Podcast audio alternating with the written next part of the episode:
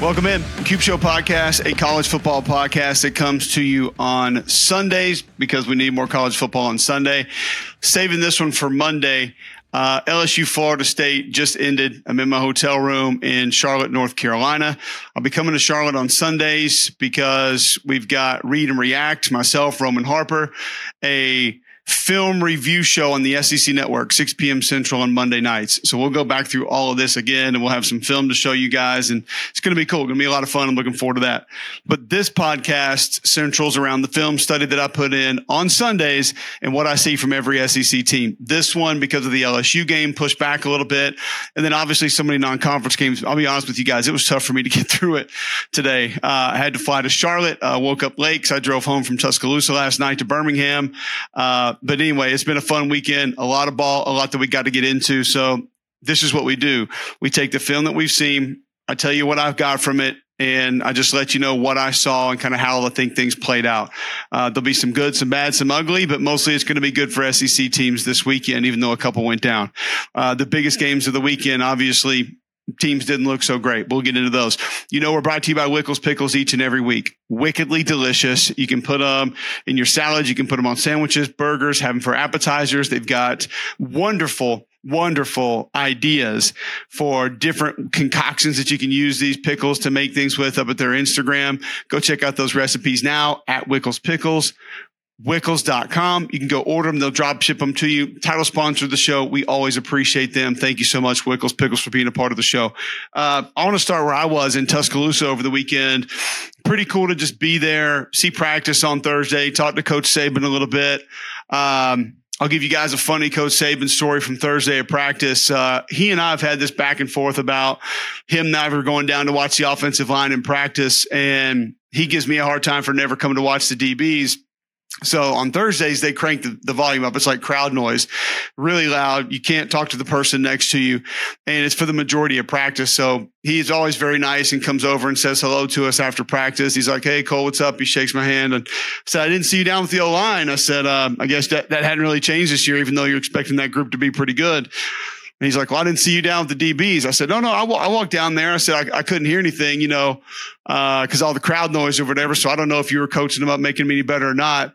And he goes, Yeah, we do that on purpose when you come here. We get that noise cranked up because, you know, you're double agent ass in here uh, trying to spy on us and see what's going on. And he gives me this like this big grin and he walks away and like everybody's just dying laughing. But it's um it's funny because he he has a much better sense of humor than a lot of people would believe. And it was actually pretty cool the way they did that. And uh, we all got a good laugh out of it. But uh, get, getting to see that team up close and personal. You guys have know I've been teasing a couple of things about that offensive line. First off, three guys over 350 pounds.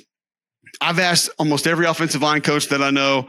Uh, I've asked my guys on the Joe Moore Award. I've texted my offensive line group. I've texted and called other guys that played offensive line in college in the NFL.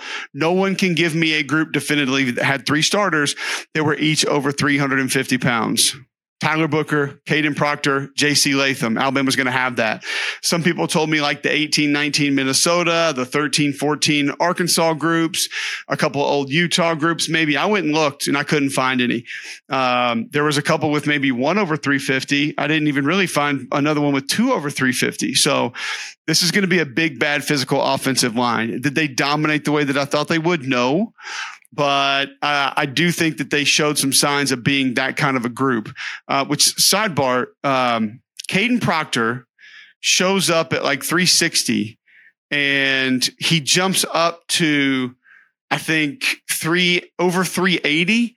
And it was funny because um, Alabama's nutritionist told me, she said, we call him a super responder.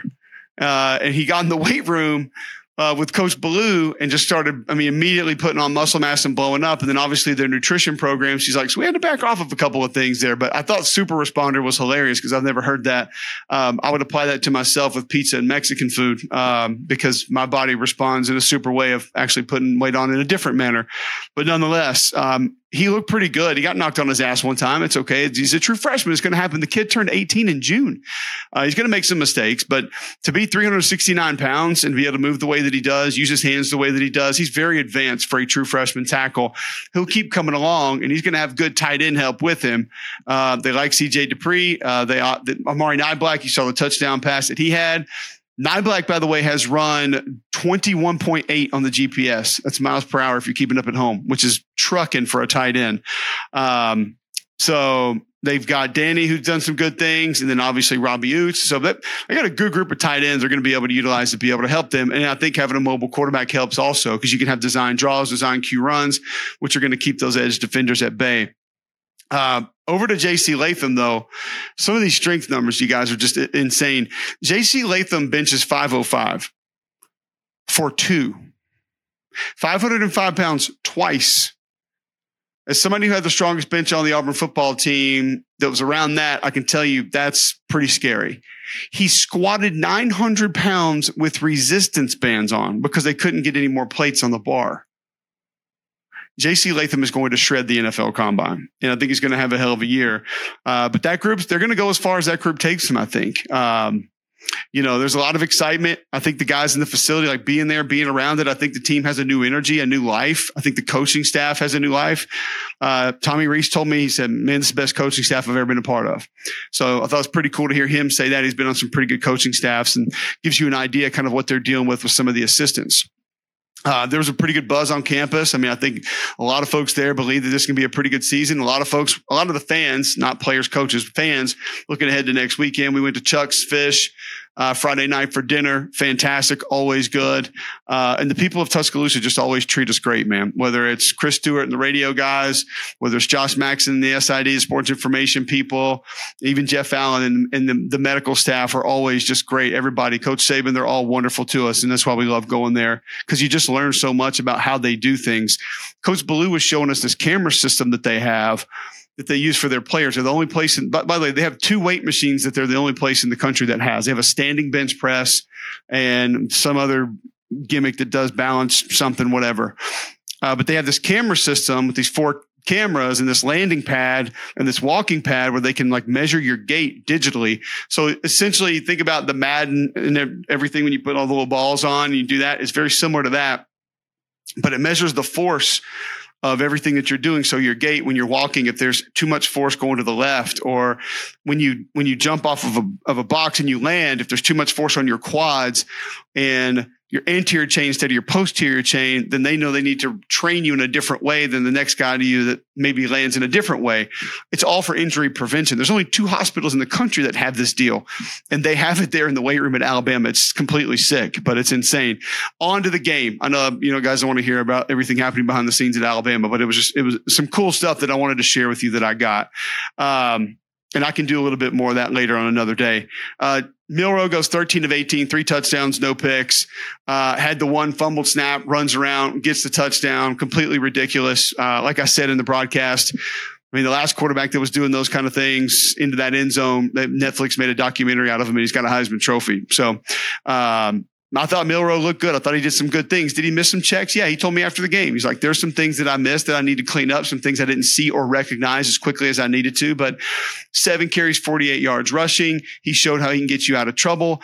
I thought Alabama showed good dedication to the quarterback run game and not just with him, but when Tyler Buckner came in, when Ty Simpson came in, they stuck with it and they had that. So Tommy Rees has that built in to that offense. I don't think that offense showed a whole lot.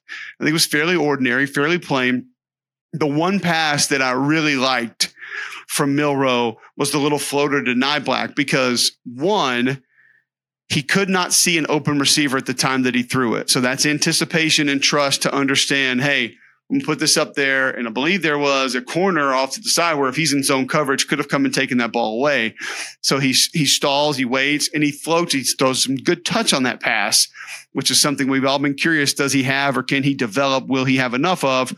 And I thought that was also a real positive for him. So it was, um, I thought that was something. And obviously, he, the kid can sling the deep ball. I mean, he's got a huge arm. He can fit it in if he needs to. So I think they've got a great stable of backs. We mentioned the tight ends. You know, Kendrick Law is a receiver to watch down the road. I think he's a guy that can help him out. Isaiah Bond will be the big play guy that they want to try to use down the field with some quick stuff.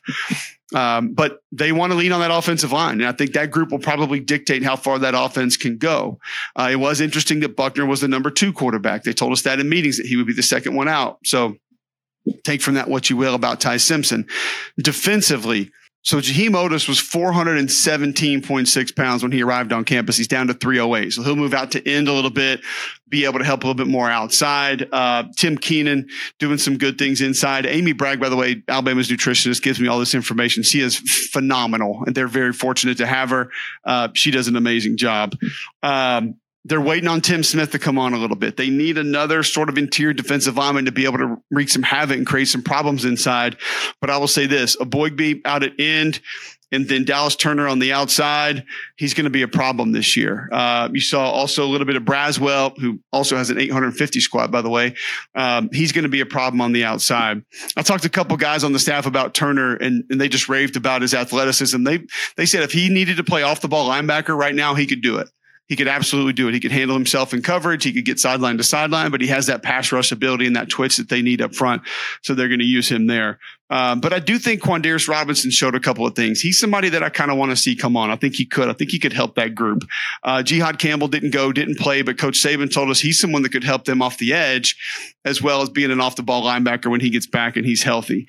Uh, Keanu Koht did a couple of things that, that, showed us, and he's somebody they think may be able to help him down the road just a little bit. Trez Marshall, more of the brains of the operation, just understands the scheme, the system, just solid, just very solid across the board. Not great in space, not super athletic like the guy next to him, Deontae Lawson, who I think is going to have a breakout year. I think he's going to have a massive season. I think he's going to have a huge year.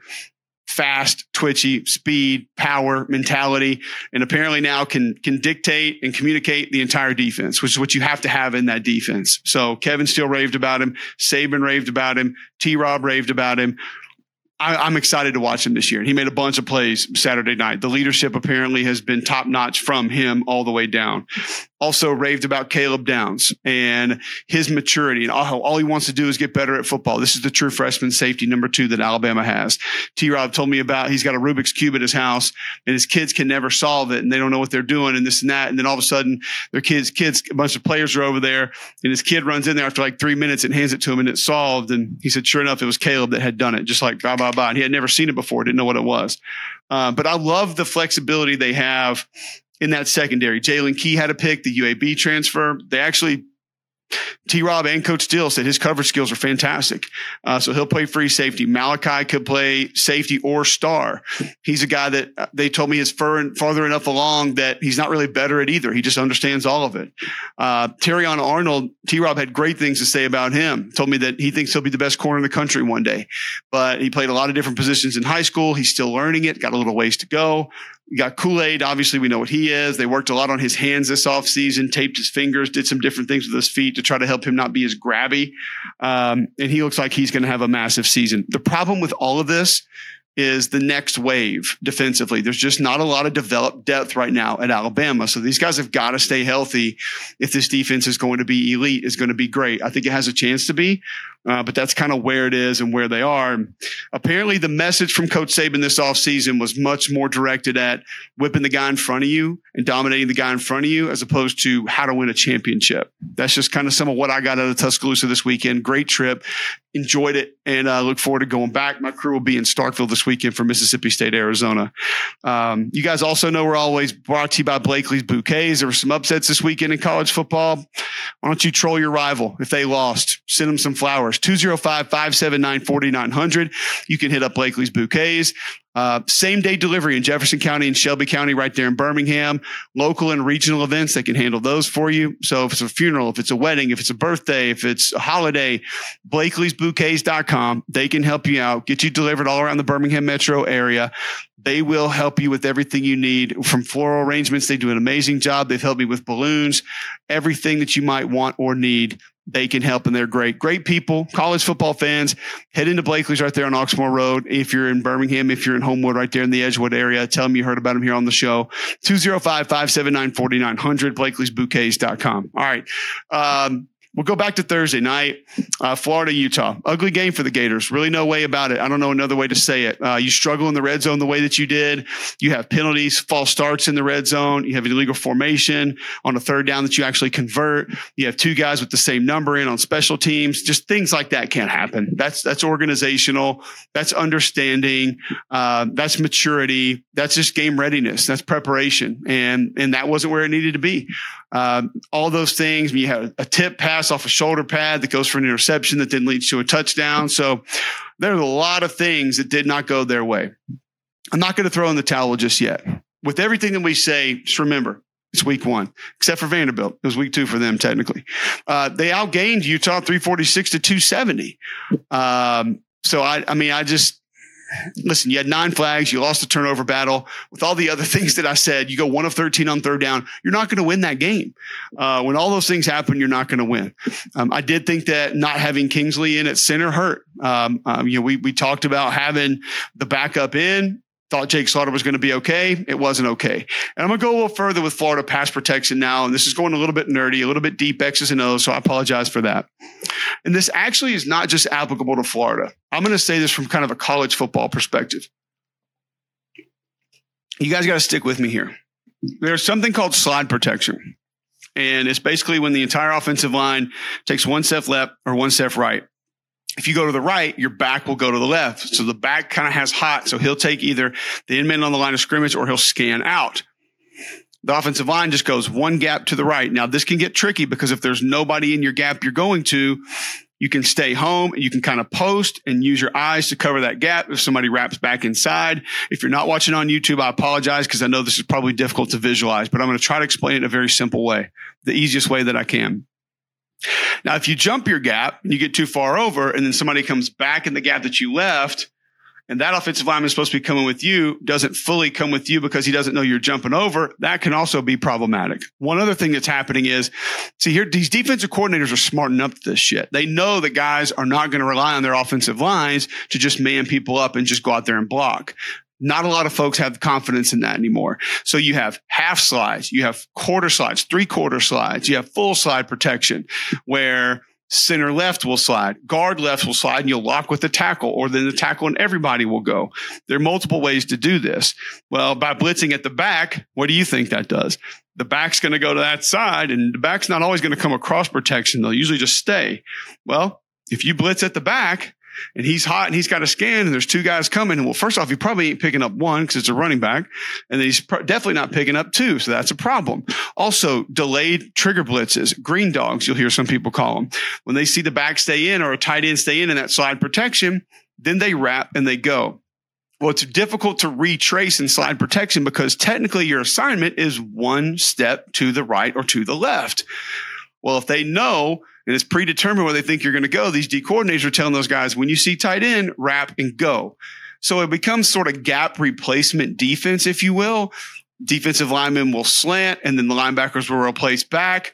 And you're most likely not going to have all those gaps covered because you're going to be helping with the D lineman somewhere. Somebody new is coming into your gap. You got to squeeze back down or you went too far. The guard's got to make up some room all I'm trying to say is I bet about 90% of what Florida did was slide protection, gap protection, and pull protection, which is play action protection, where you're pulling a guard and putting them out there in space on their own, which I also don't really like that much.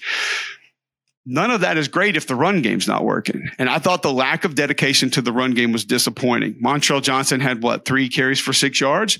And I'm, Florida is a full zone based run scheme, and then they gap you off that. You don't have to dominate people. You don't have to move people to make that go. It can get there, but you have to be committed to it. And I thought they got away from it a little bit too early in that game. I thought Ricky Pearsall did some nice things. Some of the younger receivers, uh, Burke and Wilson, did some nice things, but that run game has to go for that offense to be effective. They're not going to sit there and just pick you apart. Yes, Mertz had 333. Okay, that's great, but that's not who they are. And if they're not balanced, it's not going to be effective enough to go out there and win games. Th- those were, hey, listen, you had a DB that slipped and fell on the first play. The same DB, I believe, slipped and fell on the Q run when the backup quarterback comes in. I'm not going to get mad about those things. This guy's being aggressive, trying to make a play. You give something up. I thought the defense settled down and did okay second half, but I'll say this. There's not a lot of twitch up front on that defense.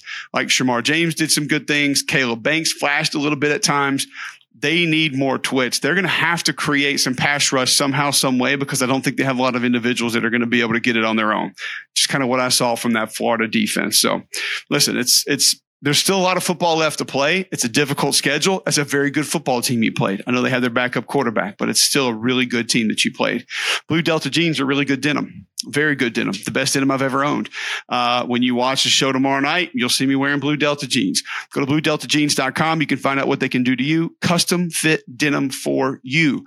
So they're not going to be too baggy in the hips. There's not going to be too long, not going to be too much room in the crotch bluedeltajeans.com. Go figure out how to get a gift certificate for the man in your life or for yourself, or if you go to Oxford, like I am in two weeks, you can stop by there, see Nick and the guys, and get yourself fitted and get a pair for yourself. For more information, find out how to get the best denim you'll ever own at bluedeltajeans.com.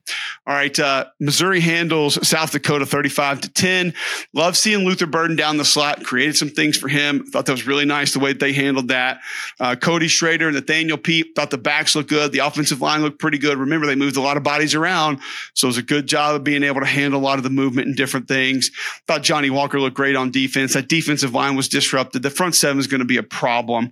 Eh, here's the thing we're not going to learn a ton from this game. That was a bad football team a year ago but Missouri handled their business. They handled things the way that they were supposed to. I think they have their answer at quarterback.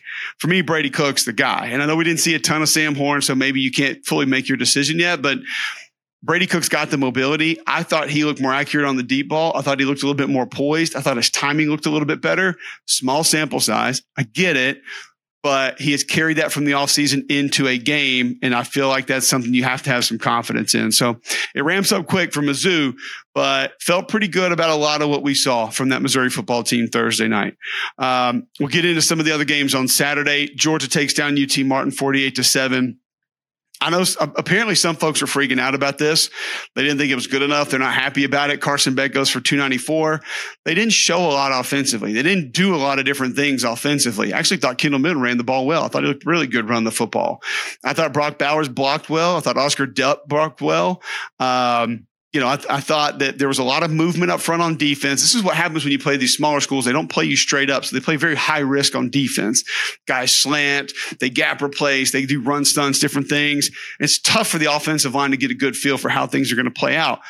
Should that group be dominant? Yes. Will it be dominant? Most likely, probably. Maybe it wasn't dominant in this game to the extent that it needed to be. Okay, fine. You still dominated your opponent and handled your business. I'm not mad about anything that Georgia did or anything that Georgia had. I thought defense looked spectacular. Tykee Smith, I thought looked great at safety, star. And I think the secondary is still going to be the strength of that football team. That did enough for me up front.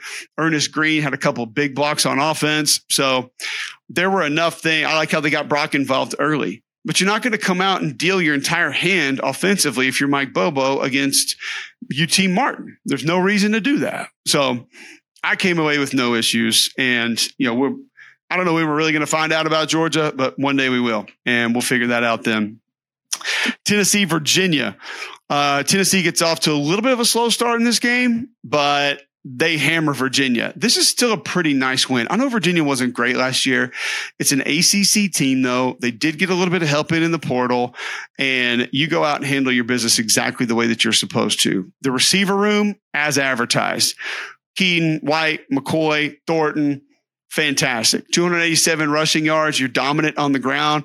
10th game under Josh Heupel that Tennessee's gone over 250 yards rushing. So that's 10 out of 26, I believe, that he's gone over 250 yards rushing. Just shows you that they can be balanced. They can be dominant on the ground when they need to.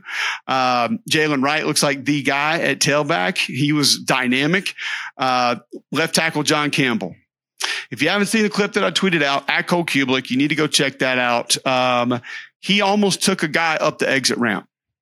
I mean, and he's not even he doesn't even have the defender out of bounds and his teammates are celebrating the touchdown and he takes him like another 15 yards out of bounds.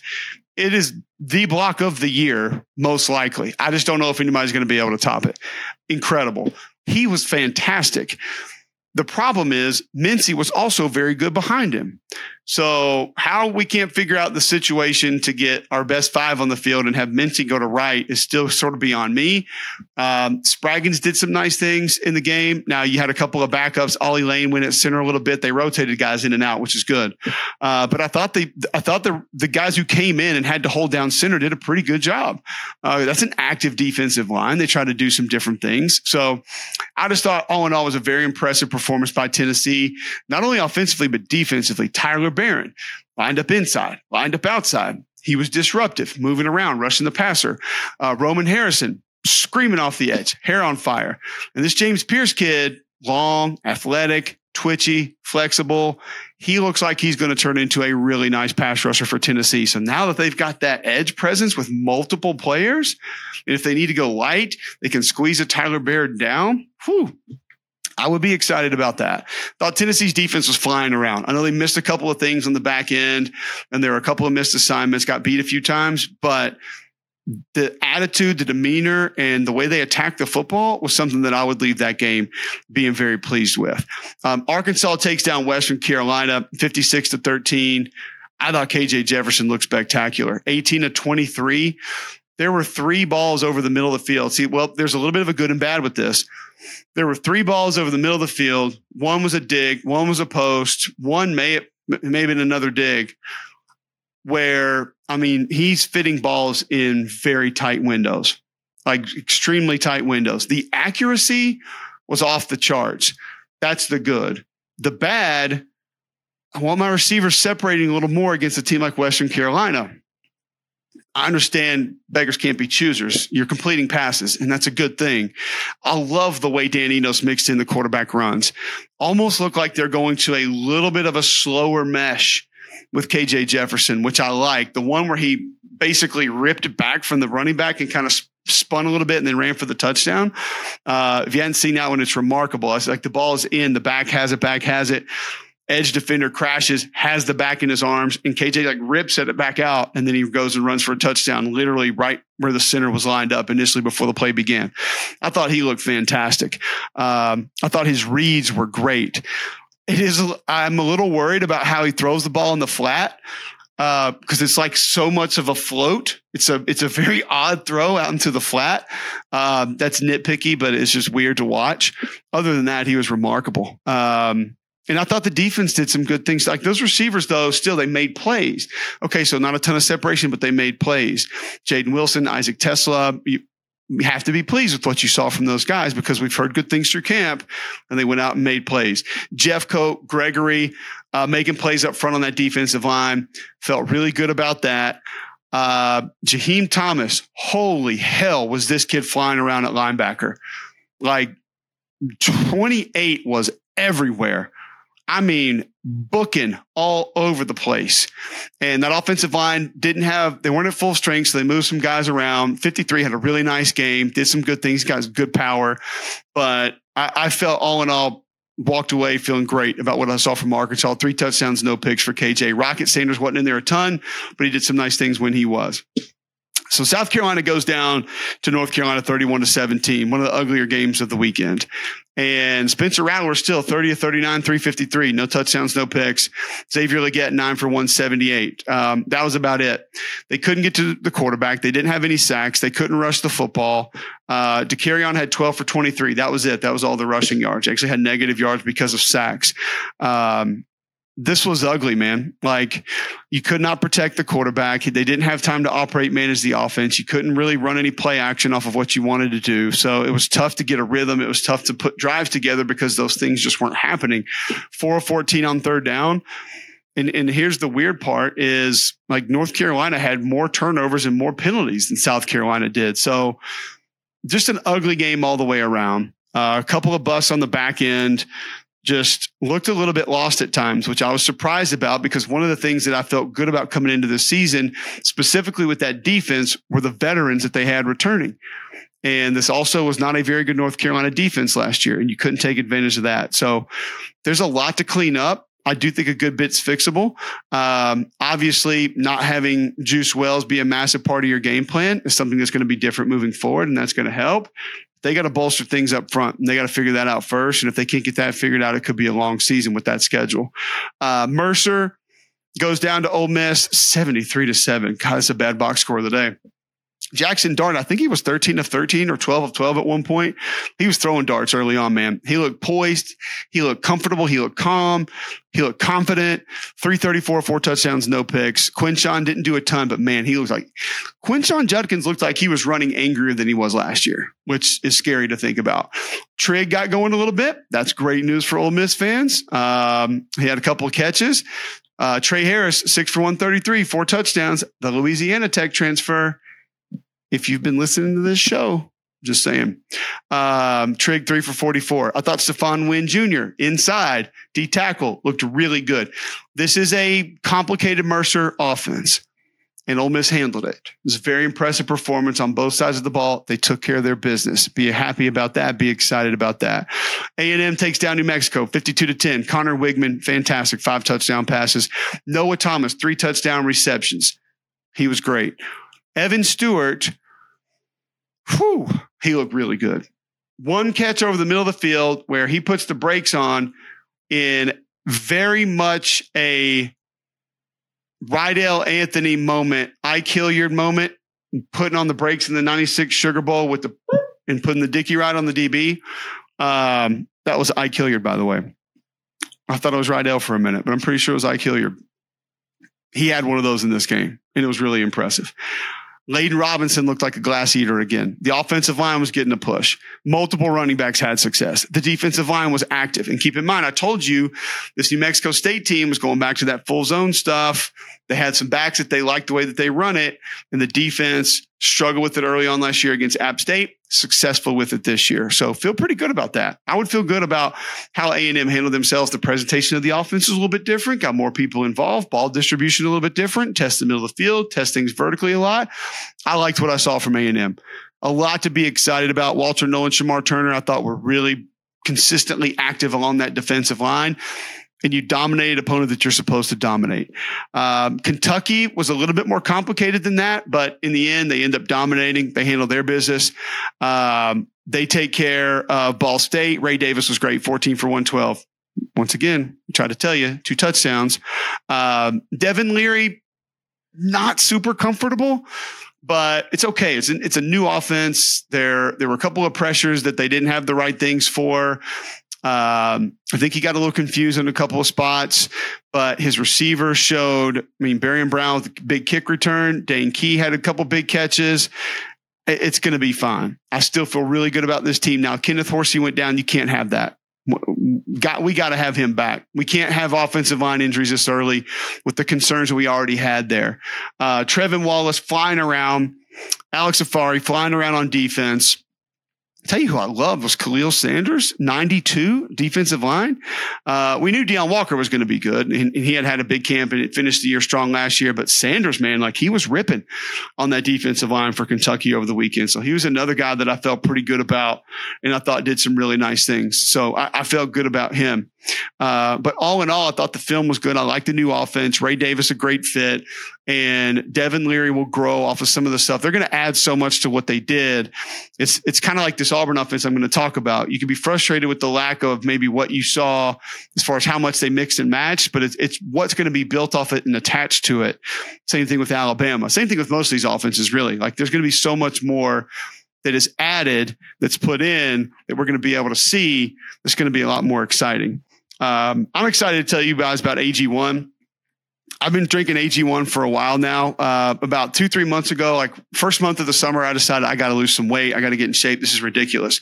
And I started kind of some intermittent fasting and I knew I wasn't going to have the same amount of food and I wasn't getting real healthy food. And I'm like, how can I make this easy on myself? So started taking AG1 and I knew that like a nutritional foundation could be built just off of that. So I have it every morning after the show. The first thing I do, if you asked McElroy or Damien or anybody else that works with me at JOX, you'll I go into the break room. I get the ice. I put water in there. The powder's already in. I put the scoop in before I leave the house, and I get that thing going every single morning. If we have meetings or whatever, I'm sitting there shaking it up and I'm drinking it. That's my multivitamin, my probiotic, all in one simple drink. Science driven formulation of vitamins, probiotics, and whole food source nutrients that I'm just going to be honest with you guys. I'm probably not going to get otherwise. I'm just not.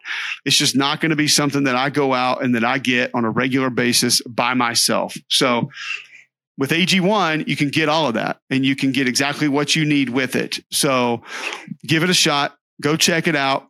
Uh, AG1.com or drinkag1.com. It is absolutely phenomenal. You will not regret it you will not if you if you struggle with getting your nutrients like I do, this is a great way to supplement it each and every day. I feel better. I feel like my digestive system is operating better. I feel like my inflammation's down, which for me is having 14 surgeries is huge. AG1 can help you. Go to drinkag1.com, all their social media, check them out. Give them a shot today. See how AG1 can help you. Go to drinkag1.com backslash cube. That's drinkag1.com backslash cube to check it out.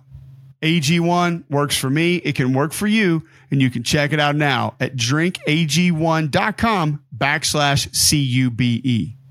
All right. Uh, Auburn smashes UMass 59 to 14. The offensive line was good. I liked what I saw from them. I like what I saw from that group. Now, I'm not going to sit here and try to tell you they were 95 in Nebraska. There's plenty of stuff that they missed.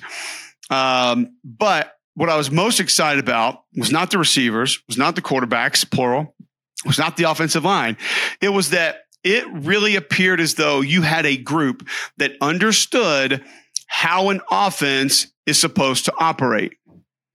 That is unique. That is different for this Auburn offense. There seemed to be confidence with the backs understanding how a run play is going to open up. There was confidence with the offensive line of when to peel back on a lineman or a linebacker and wall them off who to climb up to and when to climb up to that individual. So the space that was created by some of the presentation pre snap, I think was also beneficial, but it was a strong performance either way. I thought Payton Thorne operated the offense in a very successful manner. Again, he doesn't have a big arm. Like he's not going to make those wow throws, but the usage of Robby Ashford is what's going to separate this offense and maybe make it really, really different. I still think they need to settle in on five offensive linemen. I know they're going to go fast and I know they're going to need guys to substitute, but you got to have your core five. And I want to know who that's going to be moving forward. And we probably won't get that until Auburn travels to Texas A&M. But you know, now you have a two quarterback system if you will, red zone quarterback. For the people who say this is an issue, this is a problem. This happened with Dameyune Craig before I got to Auburn. And Auburn would march down the field. They'd get to the 18. Dameyune would come in, and all of a sudden, here comes your shotgun sprint out. Here comes your bootlegs. Here comes all your different plays where he has option to keep the ball and run it, or he can pass it. So this is nothing new. Is, it's it's by design. And I also like that when when Robby is in, it's pretty much design Q run, as in we're going to add a blocker and you're going to go. There's not a lot of read. There's not a lot of wait. There's not a lot of if, ands, or buts. It's let's go now and try to pick up yards. And I think those extra blockers, adding the numbers, is why he a couple of times went for decent runs without him being touched. Uh, I know one of the touchdown runs he was. So all of that a positive. Uh, he only threw six passes. He was two of six. There's still some things I think surveying and understanding the concepts that he's not necessarily up to speed on. But Jay Fair, um, Malcolm Johnson, Shane Hooks, receivers looked pretty good, looked impressive. I thought the tight ends blocked really well. Fairweather didn't even make a catch. The backs ran the ball extremely well, and there's no Jarquez Hunter in the lineup. Sean Jackson is going to help this football team. He is a big, bruising, physical back. He was used as a lead blocker a couple of times. Uh, I think he can be a good short yardage back as well, just getting north and south. Jeremiah Cobb did some good things. Alston obviously can be your perimeter sort of, I don't want to say scat backs. I don't think he's scared to go between the tackles, but that's where he's a little bit more effective. Um, but just the operation of all of it, I thought was solid. Defensively, I did think guys were lost a little bit at times. Um, Eugene Asante was fantastic. Like nine was all over the place. I mean, he was hunting people down. Interior of the defensive line needs to be a little bit better. Lost contain a couple of times. Um, but all those things can be cleaned up. And it's a defense that's going to move. It's going to be a little bit of feast or famine just by how they run it. It's not going to be sort of a, it's not a defense that's going to really stand still a lot of times and just sort of play you straight up. That's not really what they're going to be. I sound like a total redneck when I just said straight up right there. I'm not sure where that came from or how that came out, but it did. So I apologize. Um, so solid win for Auburn. Feel good about it. I, I feel good about it. Um, I would be comfortable with how that thing played out and how it went. And I, you're one and zero. Oh. Now you go to Cal and see if you can win that one. So um, I know it's a lot of Auburn fans' fantasies to go undefeated this season, but fantasy football, something else that's back now. As the draft approaches, don't neglect the most important draft pick of all, That's your game, boss. We all know injuries can ruin a season, so let Manscaped take care of that Reggie Bush of yours with their skin safe technology. This should guarantee you have a smooth ride into the playoffs. The leader in below the waist grooming have created a championship lineup for their performance package 4.0. It's time for you to do the same. Join the 9 million men worldwide who trust Manscaped and get ready for kickoff by going to manscaped.com for 20% off plus free shipping with the code CUBE, C U B E at manscaped.com. Listen, here's what you're going to have. Fourth generation trimmer, the lawnmower 4.0 also features a cutting edge ceramic blade to reduce grooming accidents thanks to their advanced skin safe technology. That's on the lawnmower. You got the weed whacker ear and nose trimmer. That's going to be included in there. The performance package 4.0 gives you all of those ultimate flex. You can run through ear and nose hairs like Aaron Donald runs through offensive lines.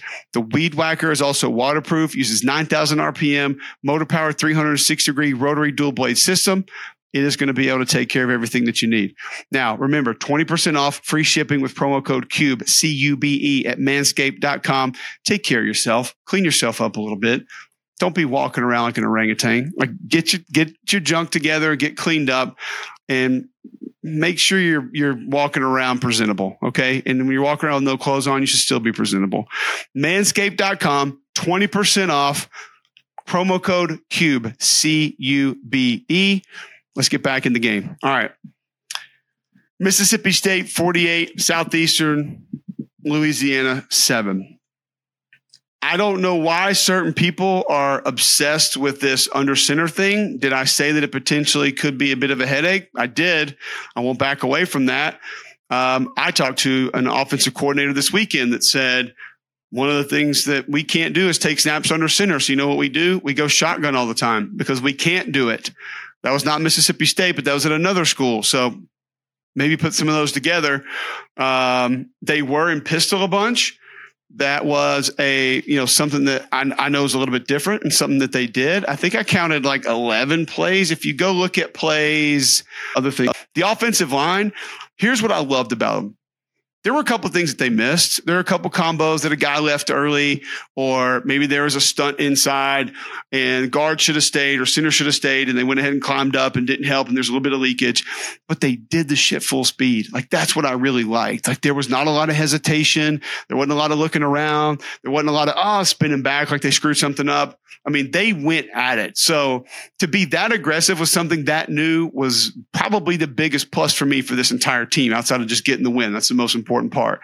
Uh, Will Rogers, 20 to 29, 227, two touchdowns, no picks. I thought he was fine. Didn't ask him to do a ton down the field, but we know he can do it if he needs to. Uh, I love the Mike Wright usage, man, because he can't do that stuff. And if you really go back and dive into it, where a lot of their problems came was in the forward facing run game, the read game, where they're crashing the ends. Well, why are they doing that? It's the backside ends because they know he offers no run threat there. So one thing that they're going to have to do is make teams pay for that. If teams want to force Mississippi State to make a decision and Will Rogers is not really capable of keeping it, there's got to be an option over here from like an RPO or a pop perspective where they can burn people on that. They're going to have to figure out how to do a little bit of that, leak somebody out, have a slot receiver, or the Mike Wright thing at least keeps you honest for some of the time while he's in the game. It's just something that I noticed from watching that film. But all in all, I thought it looked pretty good. I mean, 39 carries for 298 yards. It's freaking awesome, man. I don't care who you're playing against. It's fantastic. First, first live game when you're running this stuff. I thought it looked really good. Um, and then I thought the linebackers were good. There was some sloppy tackling. There were some guys out of position defensively, but some of that's being over aggressive. First game of the year. These kids can't tackle in camp like we used to. So I'm, I'm not going to get mad about some missed tackles. It's going to happen early in the season. Uh, but I thought Watson and Johnson both played pretty good at linebacker. And that group's got enough veterans. They'll continue to come along. I'm not worried about them at all. Solid first win because that's also an offense. It's not really designed to be a good matchup for the state defense. They want to clog everything up. They want to give you different things and cause all this confusion at the point of attack. It's a, essentially a run and shoot offense. And they had a transfer quarterback in that, that threw for a lot of yards last year and won some games. So, and they won their conference last year. It's not a terrible football team. I know it's lower level, but it's not a terrible team. It's a really good win. I think, for Mississippi State, 48-7. Uh, Vandy takes out Alabama A&M 47 to 13, 2 and 0 Vandy. 2 and 0. Let's go, Clark Lea. How about that? All right. What was their total? Three and a half? Like, I mean, I'm feeling pretty good about Vandy. AJ Swann, 15 to 29. Here's the thing with AJ Swann. He can change the arm angles. He can make difficult throws. He can move out of the way. He's got good escapability. But every now and then he gives you a decision and you're kind of like, what? Like, what did you see there? How did you think you were going to fit that in? Where was the possible completion on that throw? Those were my only concerns with AJ because other than that, I think he does a lot of things really well. Um, I love his game. I love what he does. I think he's fantastic. But man, every now and then you just get one of those, ah, like, why did you do that? Offensive line, still some breakdowns, not great. Interior the defensive line, still pretty good. I'm gonna tell you who I like for Vanderbilt is this BJ Diakite, Diakate, D Diakate, 33. They got him listed as a safety. I don't know what he is, but he rushes the passer off the edge. He is put together well length, twitch, flexibility. Like he can be somebody who really helps that football team off the edge. Um, also, like McGowan, Sheppard at receiver, Sedrick Alexander, Patrick Smith, Gillespie at running back. Like they've got some guys that got some juice. Have some guys who can go a little bit. It's just going to be getting them in space, finding ways to get them going, and finding ways to keep AJ Swann inside the system. Like stay inside what we do and we'll be fine. Now, the problem down the road is going to be they're they're not going to have a run game to go along with this stuff, so they're going to need to get more and more creative with some of the quick stuff. When I say quick stuff, I don't just mean throws. I mean like a push pass, pop pass, screen game, whatever that is, like getting the ball somewhere to someone who can help you quickly is what they're going to have to figure out creative ways to do. But either way, man, you're 2 and 0. Um, you got two good wins your team looked better this week than they did last week. And I think that's massive. Um, kind of like Blue Chew can help you be massive. Uh, let's talk about, you know, doing it. You guys know what it's all about. Remember the days when you were always ready to go? Now you can increase your performance and get that extra confidence in bed. Just listen up. Go to bluechew.com. Okay. All you need to know is that you can take them anytime, day or night. You can plan ahead, be ready whenever for when the opportunity arises. Process is simple. Sign up at bluechew.com, consult with one of their licensed medical providers, and once you're approved, you'll receive your prescription within days. Process is simple. Sign up at bluechew.com, consult with one of their licensed medical providers, and once you're approved, you'll receive your prescription right away. The best part is it's all online. There are no visits to the doctor's office, no awkward conversations, and no waiting in line at the pharmacy. That's key. Blue Chew's tablets are made in the USA, prepared and shipped directly to your door in a discreet package. Listen, you could be missing out on the best sex of your life with Blue Chew. Men everywhere excited to see that postman because when your package has arrived, yes, your package has also arrived.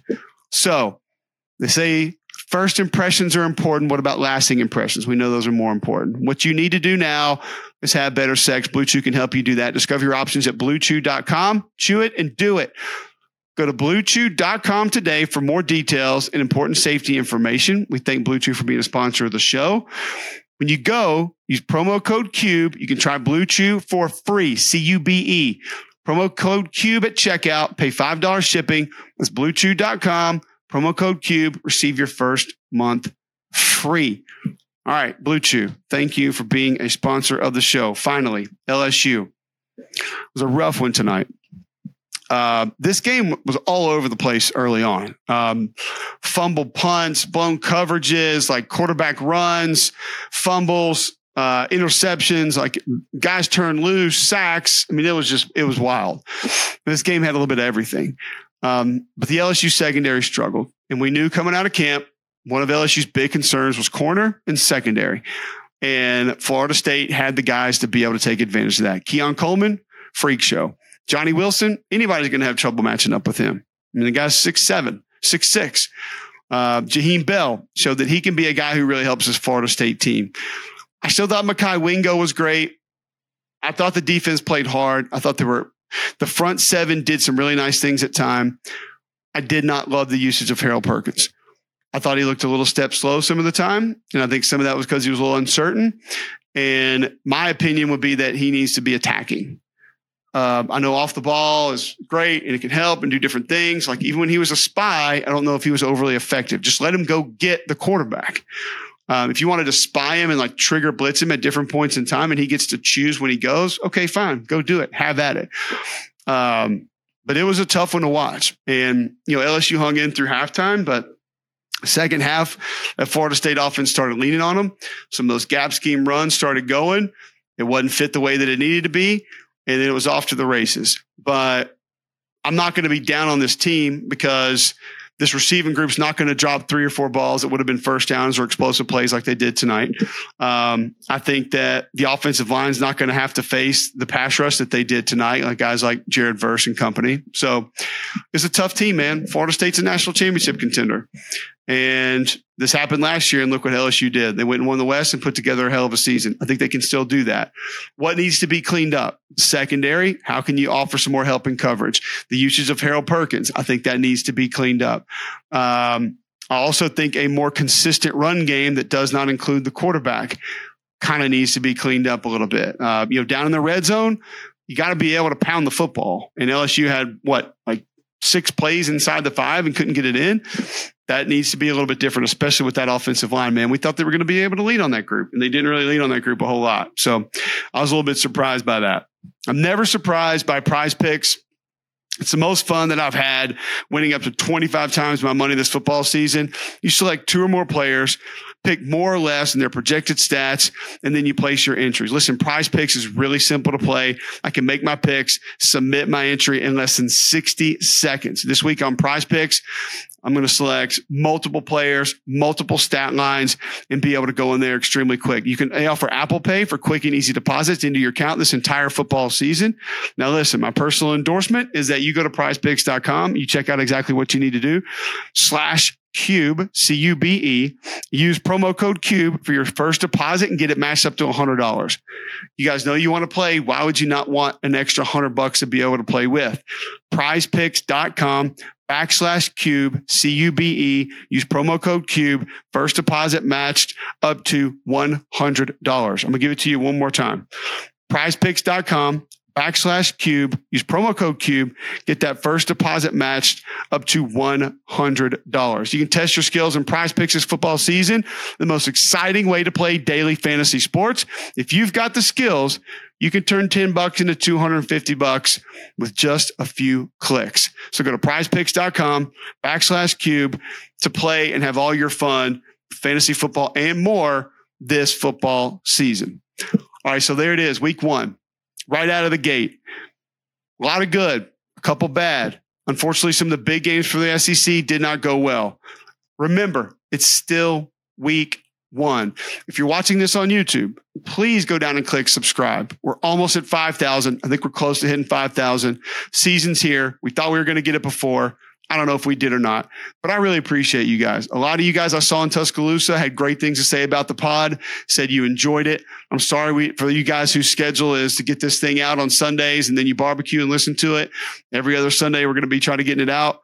But I will ask you this: please be patient with me because I'm going to be flying to Charlotte every Sunday uh, to do the show on Monday night. So it's going to be some long weekends. It's going to be a little complicated, but we'll try to get this done for you. Once we get into conference games, it'll be a little bit easier. Another great round of games coming up next weekend. Bama, Texas, man, that's going to be a lot of fun. I think Arizona, Mississippi State's going to be fun. So we get the next wave of college football games and SEC games, and we're going to be with you each and every Sunday. Even though I know you're getting this one on Monday. So we appreciate your time, appreciate you sticking around. Now, also go Twitter, Instagram at Cube Show. Follow us there and go check out all of our sponsors that we mentioned today. That's the way that we can keep this thing going, and we want to do it for you. Thank you very much. We're back next week right here on Cube Show.